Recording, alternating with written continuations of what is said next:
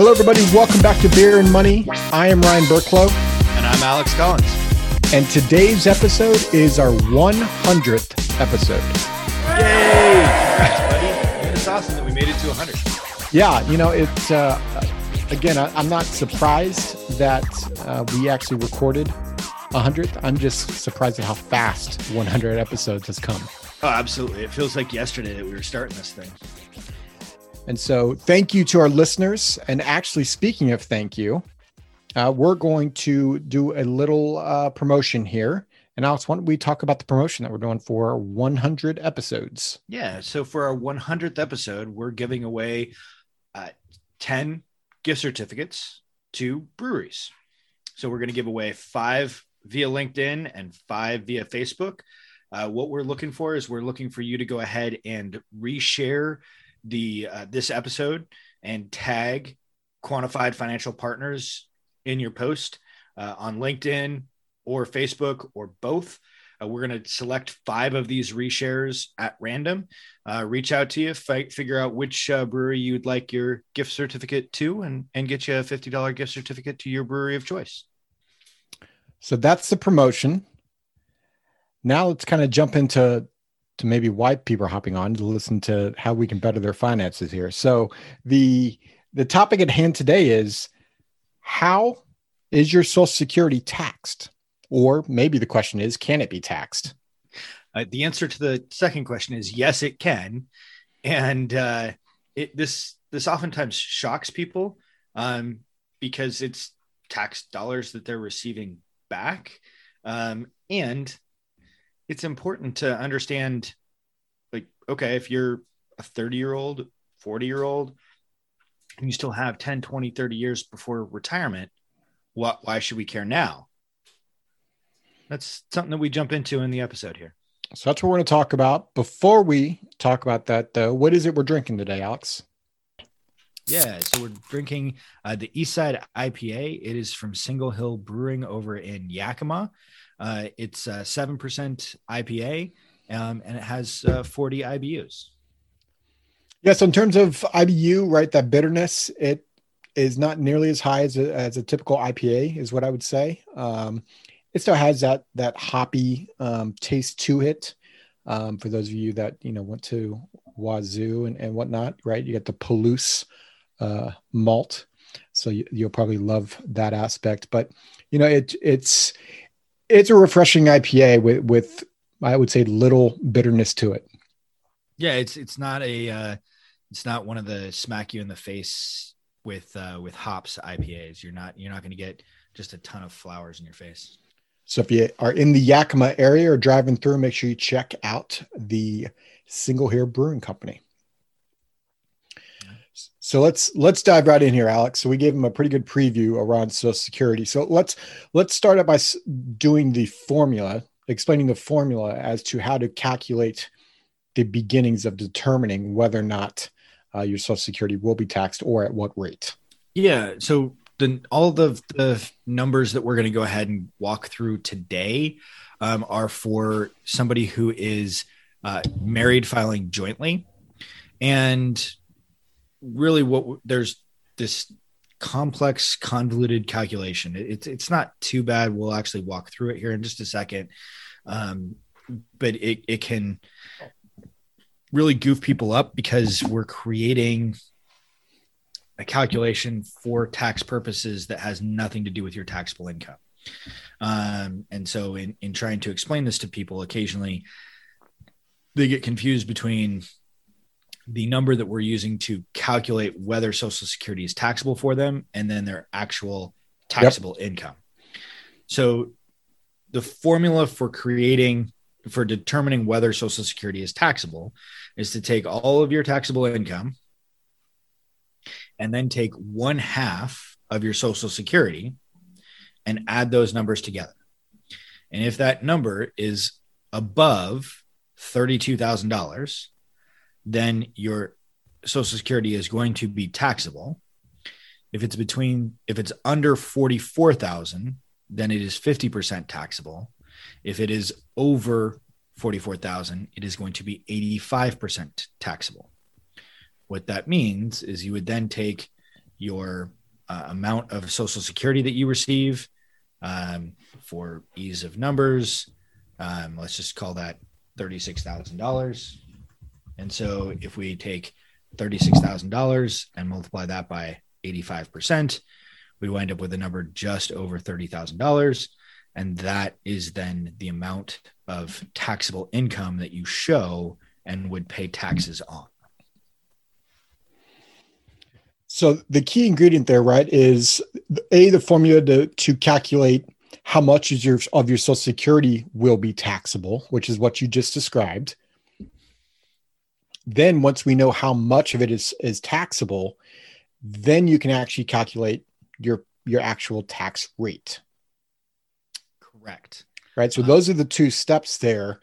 The, and we're, Alex and I are actually just going through this with a client of ours where we're actually showing him, look, if you take X amount of dollars more from your traditional four oh one k, that's taxable income. What that will do is that will actually make your Social Security eighty-five percent taxable, which means even though you're taking more money from your retirement plan, your net take home will actually be less. Because of the additional dollars that wind up becoming taxable because of uh, the Social Security. And and so it it's this counterproductive or counterintuitive thing that people don't necessarily understand, where you may wind up paying more in taxes than you get by taking extra income, because more of your Social Security becomes taxable and therefore you owe more tax dollars on it. So this gentleman, you know, he's still working. And so we're now going through this analysis around how to create more tax-free income. So we're looking at possibly converting some of his traditional retirement dollars to Roth dollars so that he can take more money and net more money. Yeah. It's, it's one of those things where, you know, we absolutely recommend understanding the system and the structure and running the numbers on your own situation so that you understand it. One of the things that's important to understand is that those thresholds are not indexed for inflation. And so as we go through time, more and more and more of Social Security is going to wind up being uh, taxed as, as income for folks. Um, and so, you know, we hope that we'll, we're going to wind up in a situation where um, those thresholds wind up going up over time, uh, but they, they may not. And so we just need to understand how that works and, and what, what the ramifications are for when you retire. Well, and this is a prime example, right? There are certain sayings or, or lines out there. And one of the classic one is you'll be in a lower tax bracket in retirement. In this case, for this gentleman, it's true, which is why he quote unquote, and it's not in quotes, he deferred all of his taxes, and he's now having to rethink everything he's done for the last thirty years because he has kept his lifestyle in control. He would, he's now having to convert money to Roth. And now he's questioning, man, I should have done more Roth early on. And this isn't a, I, let me make sure I'm being clear here. I'm not saying that you shouldn't have tax deferred dollars. Neither is Alex. What we are saying is having that balance, so you get to control what tax bracket or the amount of taxes that you'll be, that you'll pay in retirement. And that's what we're doing for this gentleman currently. Absolutely. And looking at it as long ahead of time as possible, uh, because that gives us the ability to change it more slowly and more effectively than like if he were taking income tomorrow, or forced to take income tomorrow, um, we don't have a ramp over which we can make these choices, right?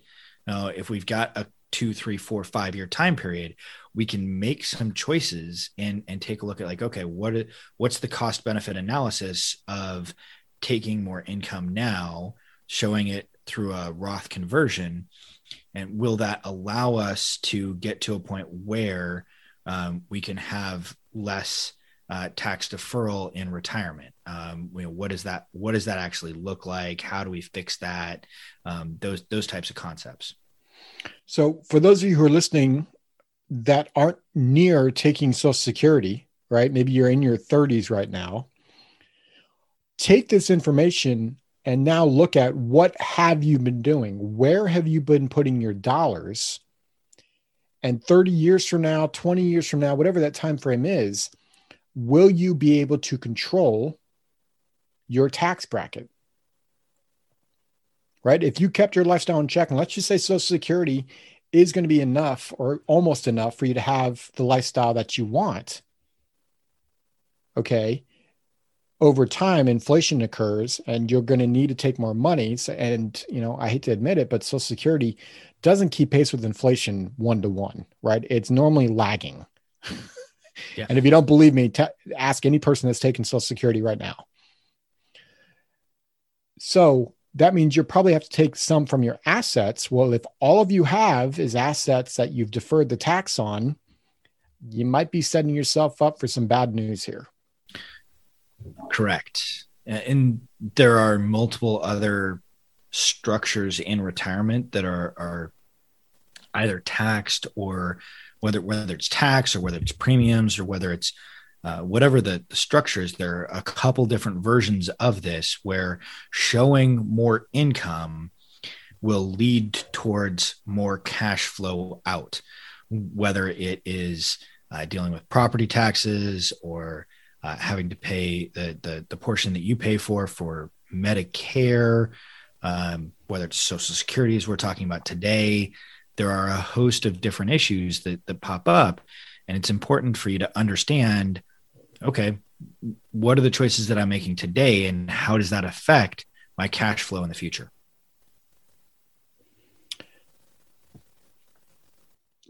Think long term, right? We've all heard that, and I we understand. I. Most people at least understand from an investing standpoint, thinking long-term. Taxation people don't think of because unfortunately media articles, the common thing out there is make sure you put your first dollar into your four oh one k plan.